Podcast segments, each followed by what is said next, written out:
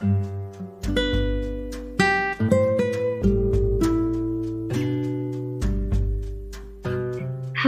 semuanya, selamat datang di podcast Hivi Inside Out It's Okay Not to Be Okay. Yeay, senang banget nih rasanya bisa menyapa teman-teman walaupun gak secara langsung. Tapi aku punya doa khusus nih buat teman-teman. Semoga tetap dalam keadaan sehat bersama keluarga tercinta dan teman-teman bisa dikelilingi oleh orang-orang tersayang. Nah, kali ini kita akan membahas terkait dengan insekuritas. Jadi, insekuritas itu merupakan perasaan cemas akibat kurang percaya diri yang dimunculkan pada sikap tidak puas dan tidak yakin dengan kemampuan diri sendiri. Nah, dengan topik menarik ini, aku nggak bakal membahas sendiri nih. Aku kedatangan tamu istimewa dari teman-teman Ruang Teras. Halo Kak Yusa dan Kak Indah, apa kabar nih? Halo teman-teman, baik Alhamdulillah. Halo, kalau Kak Yusa nih belum kedengeran nih suaranya. Halo teman-teman, Alhamdulillah baik juga kok. Alhamdulillah. Nah, sedikit menjelaskan ya terkait dengan ruang teras nih. Jadi, ruang teras itu merupakan suatu komunitas di mana teman-teman bisa berkonsultasi secara online nih terkait dengan uh, masalah yang teman-teman hadapi dan nanti teman-teman ruang teras akan memberikan solusi terkait dengan masalah itu. Nah, buat yang kepo bisa langsung nge-follow Instagramnya ya, Kak. Gimana nih Instagramnya ruang teras? Bener banget nih, kalau misalkan teman-teman pengen tahu lebih lanjut mengenai ruang teras, silahkan follow at ruang teras ya teman-teman. Di sana nanti kalau misalkan teman-teman punya keluhan, bisa langsung DM di Instagram tersebut. Oke, okay. buruan yuk teman-teman di follow. Nanti teman-teman bisa mendapatkan edukasi dan juga informasi terkait dengan mental health. Oke, okay. terkait dengan topik kita nih kak, insekuritas. Menurut kakak-kakak ruang teras nih, mungkin yang pernah uh, mendengar dari teman-teman yang mengeluh nih di ruang teras terkait dengan insekuritas. Dari kakak-kakak punya pengertian tersendiri nggak terkait dengan insekuritas? Mungkin dari Kak Indah dulu nih bisa dibantu untuk dijawab. Oke, kalau mengenai insekuritas atau insecurity sendiri, kayaknya udah nggak asing ya kita semua nggak hanya orang lain tapi pasti kita semua pernah ngerasain apa itu insekuritas. Nah kalau menurut aku tentang definisi dari insekuritas sendiri ini nih, um, secara garis besar insekuritas itu merupakan perasaan ketika kita merasa ragu dengan diri sendiri dan ketika kita takut dengan persepsi dari orang lain. Karena menurut aku uh, trigger dari insekuritas ini cuma dua ya teman-teman. Kalau nggak dari diri sendiri juga dari orang lain. Gitu sih kalau menurut aku Oke, okay. kalau menurut Kak Yusa nih gimana terkait dengan insekuritas? Oke, pastinya teman-teman ngerasa insekuritas ini jadi salah satu momok ya, atau mungkin kayak emosi negatif dan dan apa sih itu sebenarnya uh, insekuritas? Jadi insekuritas adalah salah satu perasaan nggak aman, kurang mampu atau kurang pede atau mungkin ada pemikiran negatif terhadap diri diri sendiri teman-teman dengan apa yang ada di depan teman-teman entah itu berupa realita, entah itu berupa lingkungan atau mungkin berupa hal lain yang menyebabkan terjadinya gap antara diri teman-teman dengan lingkungan atau realita teman-teman. Oke, bisa jadi berarti insekuritas itu adalah ekspektasi kita yang terlalu tinggi terhadap diri kita sendiri gitu ya kak, bener nggak nih? Ah, bener banget, bener banget. Oke, uh, terkait dengan ini nih kak, insecure. Kayaknya kalau misalnya di circle aku nih, atau mungkin uh, yang umumnya kita jumpai ya, kalau misalnya insecure itu yang sering ngerasain tuh kayaknya cewek deh. Mungkin gak sih cowok juga merasakan insecure? Sebenarnya mungkin banget sih untuk cowok merasakan insecure. Dan permasalahan yang uh, dirasakan oleh cowok dan perempuan pun juga sama perasaan uh, permasalahan insecure-nya akan tapi yang membedakan antara permasalahan insecure antara laki-laki dan perempuan itu adalah intensitas. Jadi kalau laki-laki intensitas untuk merasa insecure itu pada perasaan dalam penerimaan sosial, bawah dan harga diri. Sedangkan untuk perempuan, mungkin ini buat teman-teman bisa dikoreksi ya kalau salah, itu lebih ke penampilan. Dan untuk masalah-masalah lain juga ini masih bisa dirasakan oleh laki-laki atau perempuan dan itu juga menyesuaikan gitu. Oke, jadi kalau misalnya cowok mungkin lebih uh, kelihatan nggak ingin terlihat insecure gitu ya kak. Tapi kalau cowok cewek kayaknya sedikit-sedikit insecure, sharing ke temennya, wah aku kok gendutan ya gitu, aku nggak pede nih gitu ya kak. Uh, uh, bener-bener. Oke nih, terkait dengan uh, insecure lagi nih kak, bagaimana sih cara kita menerima perbedaan dalam diri sendiri dan tidak minder kepada ekspektasi lingkungan yang mengharuskan kita bisa segalanya nih. Seringkali kalau misalnya cewek nih ditanyain kayak kapan nikah gitu. Kalau misalnya cowok juga sering banget ditanyain kapan nikah gitu. Kerja di mana, kapan dapat kerja kayak gitu nih kak. Mungkin bisa dijawab. Oke, okay, bener banget ya apa yang dibilang sama Jini tadi. Apalagi kalau misalkan kita ini udah semester-semester tua, kayak ah udah gede nih, udah waktunya nih uh, nimang cucu dan lain sebagainya gitu. Pasti banyak celotekan-celotekan yang kemudian uh, bikin kita uh, apa ya, bikin kita ragu atau bikin kita takut gitu ya. Nah, di sini gimana sih cara kita biar bisa menerima celotekan-celotekan itu ya? Kalau menurut aku yang pertama kali kita itu harus menyadari gitu, menyadari bahwa insecure ini merupakan pendamping hidup kita gitu loh. Kenapa sih kemudian aku bilangnya insecure itu merupakan pendamping gitu? Karena uh, mau sampai kapan pun kita, mau dari kecil sampai dewasa sampai tua nantinya, saya percaya bahwa kita ini pasti mengalami insecure gitu. Karena insecure itu merupakan proses ya teman-teman dari kayak kita itu akan merasakan insecure setelah insecure kita nanti bisa ngerasain optimis setelah optimis kita bisa aja nih terjelumus ke insecure lagi optimis lagi dan begitu seterusnya jadi perlu kita pahami bahwa insecure itu merupakan proses dan pendamping hidup gitu. Jadi uh, dari mulai kita anak-anak bahkan insecure itu bisa dimulai dari kita anak-anak.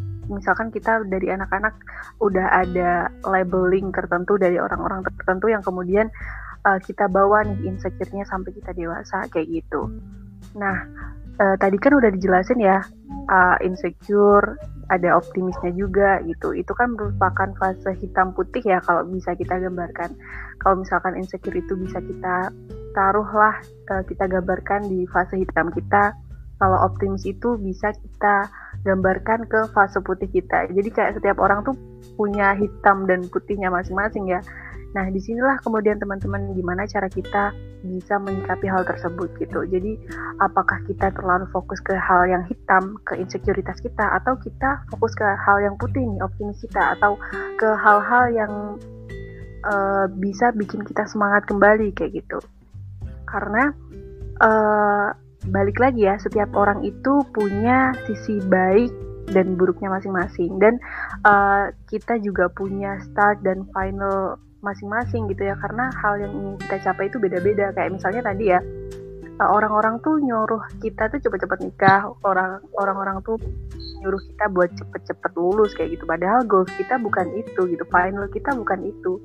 Uh, masih banyak hal yang ingin kita capai seperti itu. Terus juga uh, perihal hitam dan putih itu tadi kita tuh sebenarnya menurut aku terlalu terfokus ya pada hal-hal yang buruk. Kayak misalnya kita itu terlalu fokus kok aku krempeng banget sih? Kok aku gendut banget sih? Itu kan merupakan hal-hal yang sebenarnya tuh nggak orang lain pikirkan secara mendalam gitu loh. Jadi kita tuh malah justru terfokus pada hal-hal buruk yang itu tuh sebenarnya hal remeh tapi kita besar-besarkan kayak gitu. Nah itu juga yang kemudian mempengaruhi mindset kita. Jadi uh, sebenarnya yang harus kita perhatikan di sini adalah mindset kita sih karena menurutku sedih, bahagia, kecewa, insecure kayak gitu-gitu itu sebenarnya datangnya dari diri kita sendiri, dari mindset kita sendiri. Nah, kalau misalkan kita itu mindsetnya udah kuat, uh, kita tuh sadar bahwa itu merupakan proses, apa pun yang dikatakan orang lain kepada kita itu tuh nggak akan jadi halangan kayak gitu di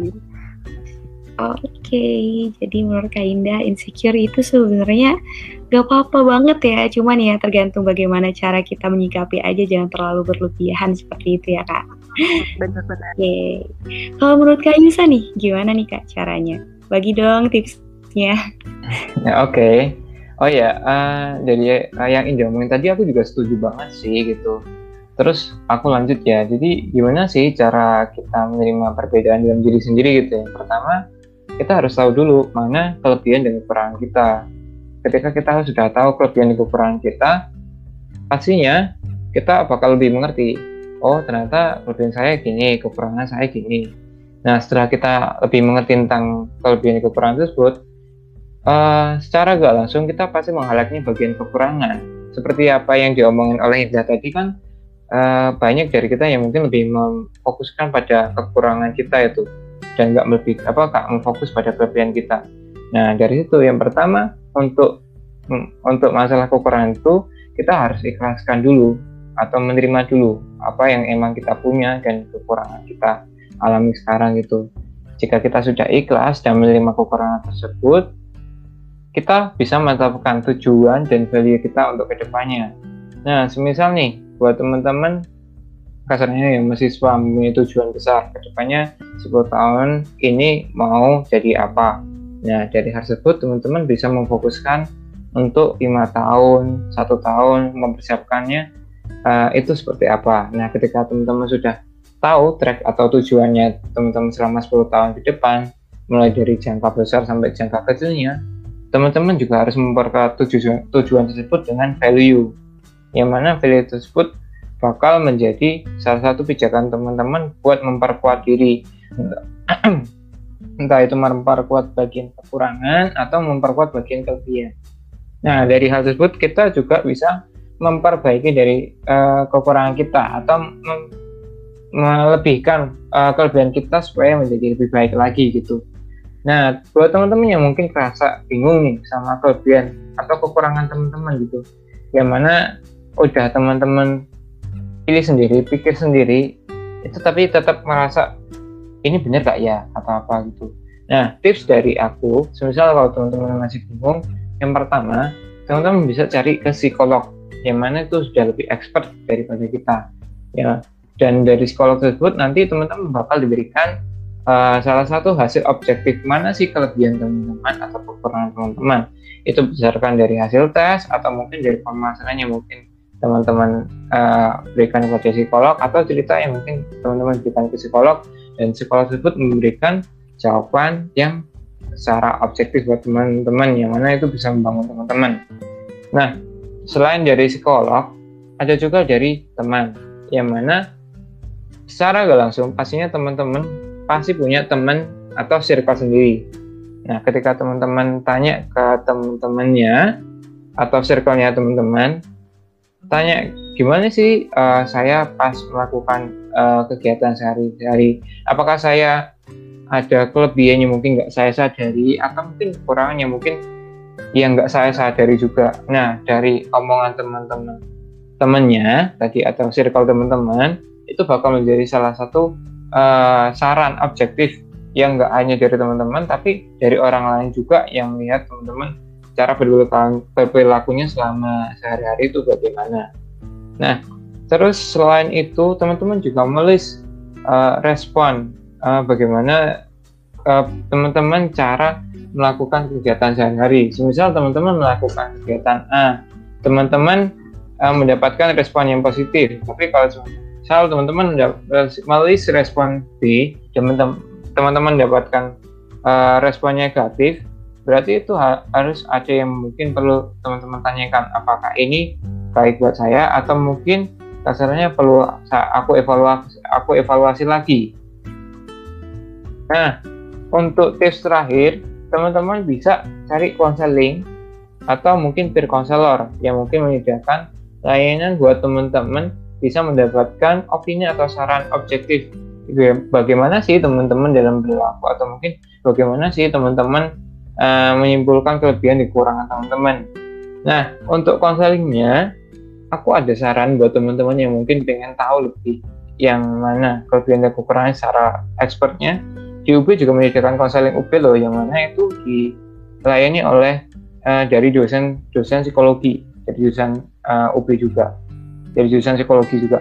Nah, untuk yang bagian peer counselornya, mungkin teman-teman yang masih merasa malu atau mungkin nggak nggak mau ke orang yang lebih eh, expert atau mungkin ke konseling yang ada di UB, teman-teman bisa cerita ke teman sebaya atau mungkin sepantaran kita lah yang mana itu berada di konselor ruang teras. Nanti kalau misal teman-teman uh, mau melakukan konseling nanti juga ketemu sama aku. Soalnya aku juga sebagai peer konselor di sana gitu Oke, wah seru banget nih ya yang bisa konseling uh, secara langsung ke Kayusa atau ke Kainda boleh uh, bisa menghubungi ruang teras. Nah, jadi insecure itu sebenarnya nggak apa-apa banget diterima nih teman-teman. Nggak apa-apa banget karena setiap orang punya fase insecure masing-masing. Tapi bagaimana cara kita menanggapi itu, kita harus bisa mengkondisikan diri gitu. Jangan sampai rasa insecure ini membuat kita makin down. Jadi insecure-nya itu uh, membuat kita harus lebih maju ke depannya, harus bisa membuat diri kita lebih bervalue gitu ya kak. Hmm. Bener banget. Ah, nah, bener. Oh iya, mau nambahin boleh gak? Jadi, boleh banget. Nah, jadi semisal nih, kalau untuk teman-teman yang mungkin masih kurang pede dengan diri sendiri, atau mungkin masih merasa insecure, ini yang mungkin perlu teman-teman highlight gitu. Yang pertama, jangan sampai teman-teman membandingkan kelebihan teman-teman dengan orang lain secara subjektif jadi kalau teman-teman melihat ke apa prestasi orang lain yang mungkin lebih dari teman-teman dan teman-teman merasa kayak kok aku gini-gini aja ya? Kok kasarannya aku malah jadi tambah buruk ya? Wah aku jadi merasa malu. Kapan ya aku bisa gitu? Itu teman-teman harus rubah mindsetnya. Jadi teman-teman ketika melihat orang-orang yang lebih sukses daripada teman atau mungkin sepantaran teman-teman yang lebih di atas lebih di atas teman-teman sendiri teman-teman bisa menjadikan motivasi tersebut buat supaya lebih maju. Hal ini juga tadi diomongin oleh Indah sendiri gitu.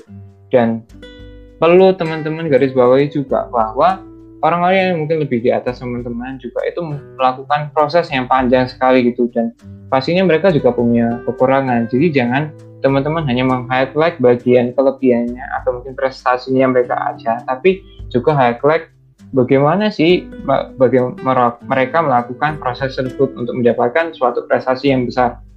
Pasti dari proses tersebut teman-teman bisa mengambil hikmah gitu.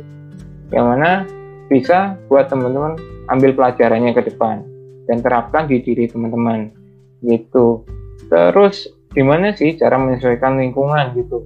Tadi kan udah menanamkan diri sendiri ya. Nah, untuk cara menyesuaikan lingkungannya, teman-teman harus tahu dulu apakah uh, uh, lingkungan yang ada teman-teman, yang lingkungan yang ada di sekitar teman-teman itu uh, bagaimana normanya, terus aturannya bagaimana, apakah itu sudah benar atau enggak gitu. Semisal nih teman-teman mengikuti suatu lingkungan dengan aturan atau norma tertentu, yang mana kita harus ikuti dan wajib. Ya teman-teman harus ikuti. Tapi kalau semisal teman-teman mengikuti suatu aturan norma tertentu yang mungkin sudah di lebih atas, itu teman-teman harus pertanyakan dulu dan teman-teman harus evaluasi buat teman-teman. Saya berikan contoh. Buat lingkungan yang memang uh, teman-teman harus ikuti aturan atau normanya atau mungkin yang meminta teman untuk A, B, C, D itu adalah lingkungan yang mungkin uh, seperti lingkungan uh, kampus atau mungkin lingkungan univ atau mungkin lingkungan keluarga. Tapi kalau lingkungannya meminta neko-neko dan itu sudah lebih di lebih dari standar yang uh, yang yang sudah lebih banget itu seperti lingkungan yang ngebuat teman-teman harus enggak seperti teman-teman sendiri atau mungkin memintanya seperti lebih lingkungan seperti kayak lingkungan mungkin kayak lingkungan orang yang mempunyai lingkungan yang mempunyai budaya untuk saling membuli satu sama lain. Jadi si individu ini harus siap untuk menerima bulian itu. Jadi kan itu nggak bagus buat individu sendiri ya Nah, itu kalau berasal dari lingkungan.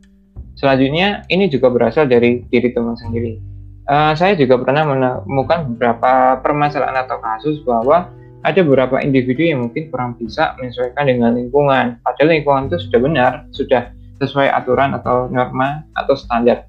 Nih, sarannya. Nah, karena individu itu tidak bisa menyesuaikan dengan uh, lingkungannya, makanya individu tersebut merasa insecure. Nah, dari sini uh, teman-teman uh, harus tahu apakah teman-teman mempunyai kekurangan di bagian individu sendiri atau mungkin lingkungan teman-teman yang mempunyai kekurangan tersebut dan ini mungkin agak menjadi tricky tapi teman-teman harus menilai juga secara objektif dan apa sih harus teman-teman lakukan ke depannya supaya teman-teman bisa menyesuaikan dengan lingkungan tersebut dan terutama apalagi yang paling dasar adalah teman-teman harus mempunyai prinsip untuk uh, bisa menyesuaikan dengan lingkungan jadi ketika lingkungan meminta A B C atau mungkin banyak hal yang menuntut teman-teman untuk bisa perfect atau apa teman-teman harus mempunyai standar untuk diri teman-teman sendiri sehingga teman-teman nggak keikut alur dari lingkungan tersebut dan teman-teman masih bisa mempunyai kontrol atas diri sendiri dan bisa menyesuaikan dengan lingkungan seperti itu. Terima kasih. Oke, jadi yang perlu diperhatikan adalah mindset kita ya kak. Kalau misalnya ditanya nih sama orang-orang kayak kapan nih nikahnya gitu, ya udah kita tinggal ngerespon ya aku kayaknya harus fokus sama kuliahku deh, kayaknya aku harus fokus dengan masa depanku deh, kayaknya bukan waktunya aku untuk menikah, gitu ya kak. Hmm. Oke, terkait dengan ini nih kak, uh, yang hal-hal apa aja nih yang mungkin bisa nge-trigger perasaan insecure itu sendiri?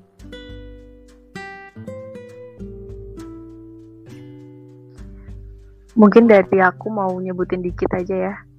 Boleh kak. Uh, menurut aku hal-hal ya, hal-hal yang masa kini banget yang kebanyakan kita alami di sini adalah media sosial ya media sosial yang uh, kita banyak ngeluarin waktu buat ngakses Instagram misalnya kita lihat pencapaian orang lain kayak gitu gitu gitu sih yang bikin insecure dari diri kita yang kemudian kita ngebandingin uh, hal yang nggak se nggak seperlunya sih kita bandingin ke orang lain karena kita sendiri punya uh, apa ya kelebihan masing-masing yang nggak bisa nih cuman nggak bisa nih kita ukur dengan pencapaian orang lain juga itu sih kalau menurut aku kalau Yusa kayaknya bisa ngejelasin lebih detailnya kuli kali ya. Hmm, hmm, hmm. Nah kalau dari aku sendiri sih mungkin uh, ada empat atau lima gitu ya mungkin menjadi salah satu trigger pemicu insecure sendiri yang pertama itu adalah standar dari masyarakat atau aturan atau norma yang mana itu teman-teman harus sesuaikan apakah itu baik buat teman-teman atau enggak dan apakah itu sudah normal atau mungkin sudah di atas normal yang mana teman-teman harus ikuti. Untuk menjelaskannya tadi kan sudah saya jelasin. Nah, untuk yang kedua adalah pengaruh keluarga. Tadi juga sudah dijelasin oleh Indah bahwa mungkin pengalaman dari masa lalu entah itu pas waktu lagi pas waktu kecil atau pas waktu remaja. Di mana ketika teman-teman uh, memberikan pendapat di dalam sebuah keluarga dan keluarga dan mungkin ayah atau ibu tersebut tidak menggubris teman-teman akhirnya hal tersebut bisa memberikan efek buat teman-teman. Jadi uh, kurang bisa menyampaikan opini di depan orang karena hal tersebut sudah terulangi dan menjadi habit gitu. Nah ini kan berasal dari pengalaman ya terus yang ketiga adalah ngebandingin diri dengan orang lain. Jadi ketika teman-teman ngebandingin dengan orang lain itu uh, biasanya yang yang teman-teman lakuin tuh secara subjektif gitu. Hanya melihat dari sisi wow-nya atau mungkin kayak prestasi besarnya. Teman-teman nggak lihat bagaimana sih proses mereka terus bagaimana sih cara mereka melakukan tersebut. Terus apa sih kekurangan mereka kayak gitu.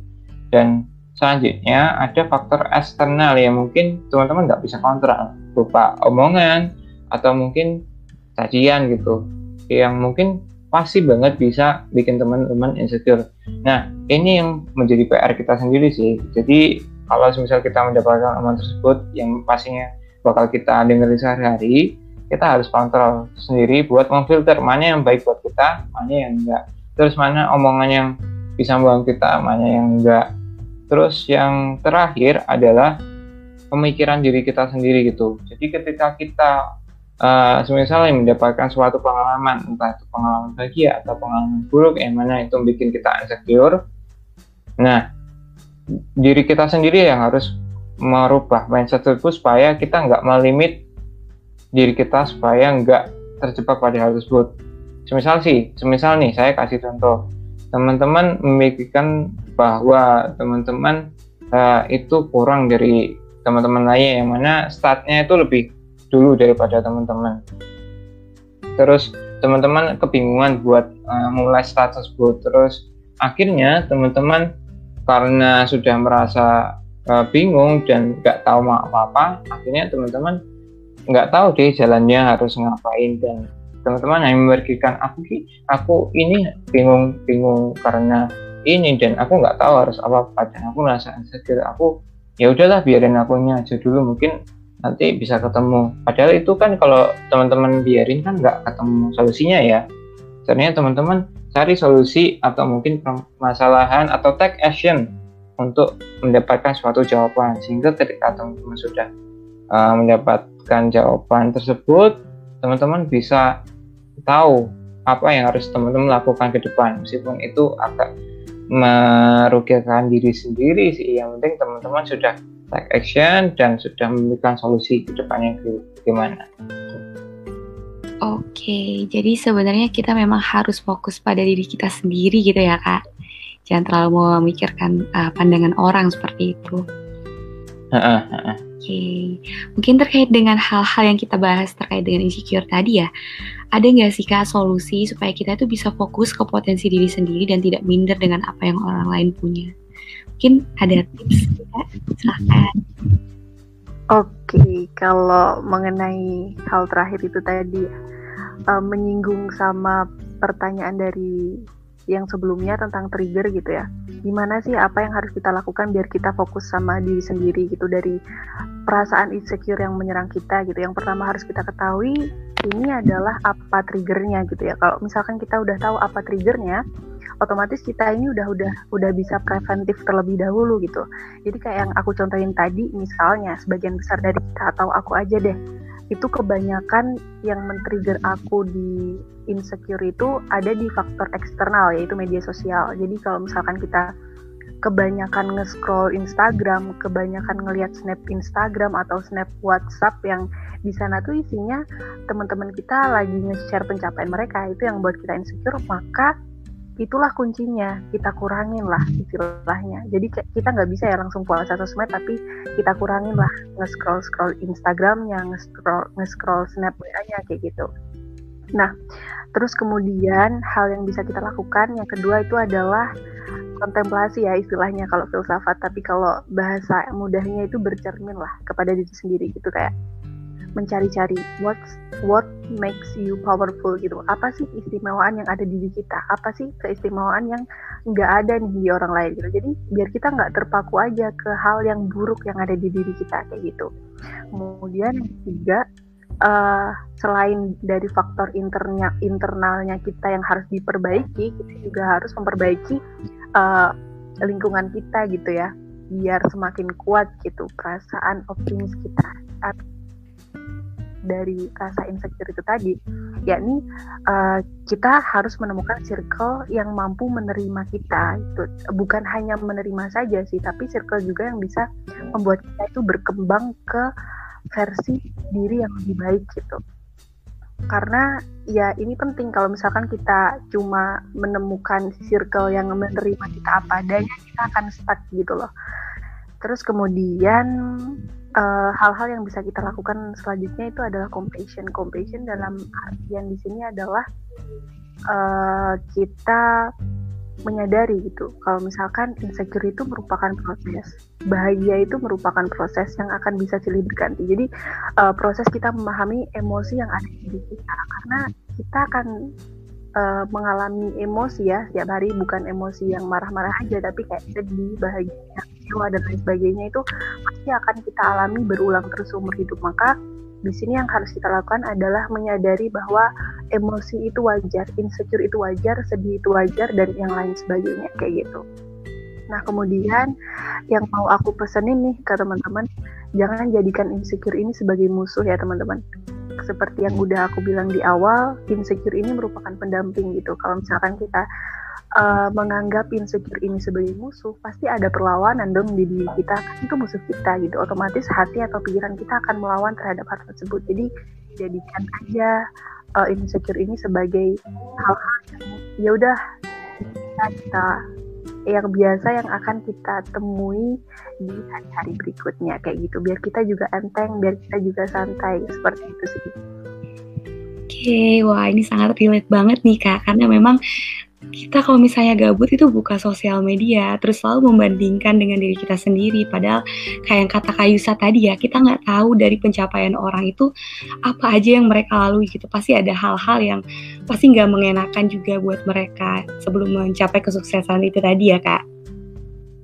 Benar benar. Hmm, benar benar Karena semuanya butuh proses ya, Din. Iya, betul banget. Jadi dinikmati saja rasa insecure-nya karena itu merupakan suatu proses untuk mencapai ketenangan atau kebahagiaan gitu ya, Kak?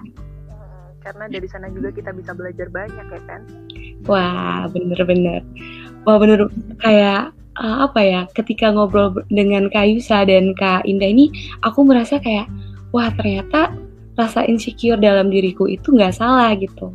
Yang salah itu adalah pemikiran aku yang membuat rasa insecure tadi uh, menjadikan diri tidak semangat gitu. Harusnya bisa menjadi pemacu untuk menjadi lebih baik lagi.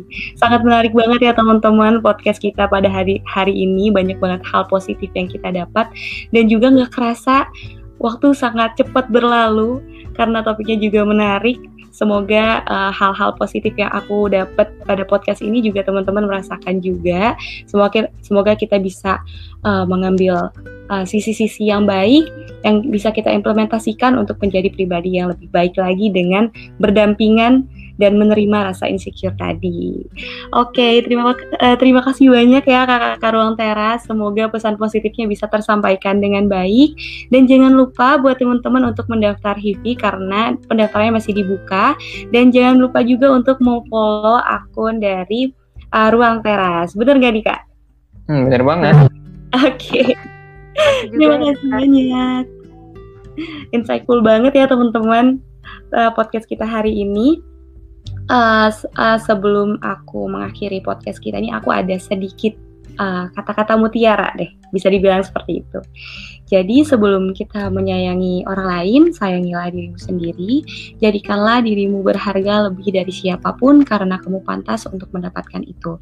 Ketika kamu berusaha untuk mencari kesempurnaan dari dirimu sendiri, ketahuilah bahwa kesempurnaan itu terletak pada ketidaksempurnaanmu. Dini dari podcast Hivi izin undur diri. Semoga bahagia selalu. Sampai berjumpa di lain kesempatan. Dadah, selamat menjalankan aktivitas kembali. Terima kasih semuanya.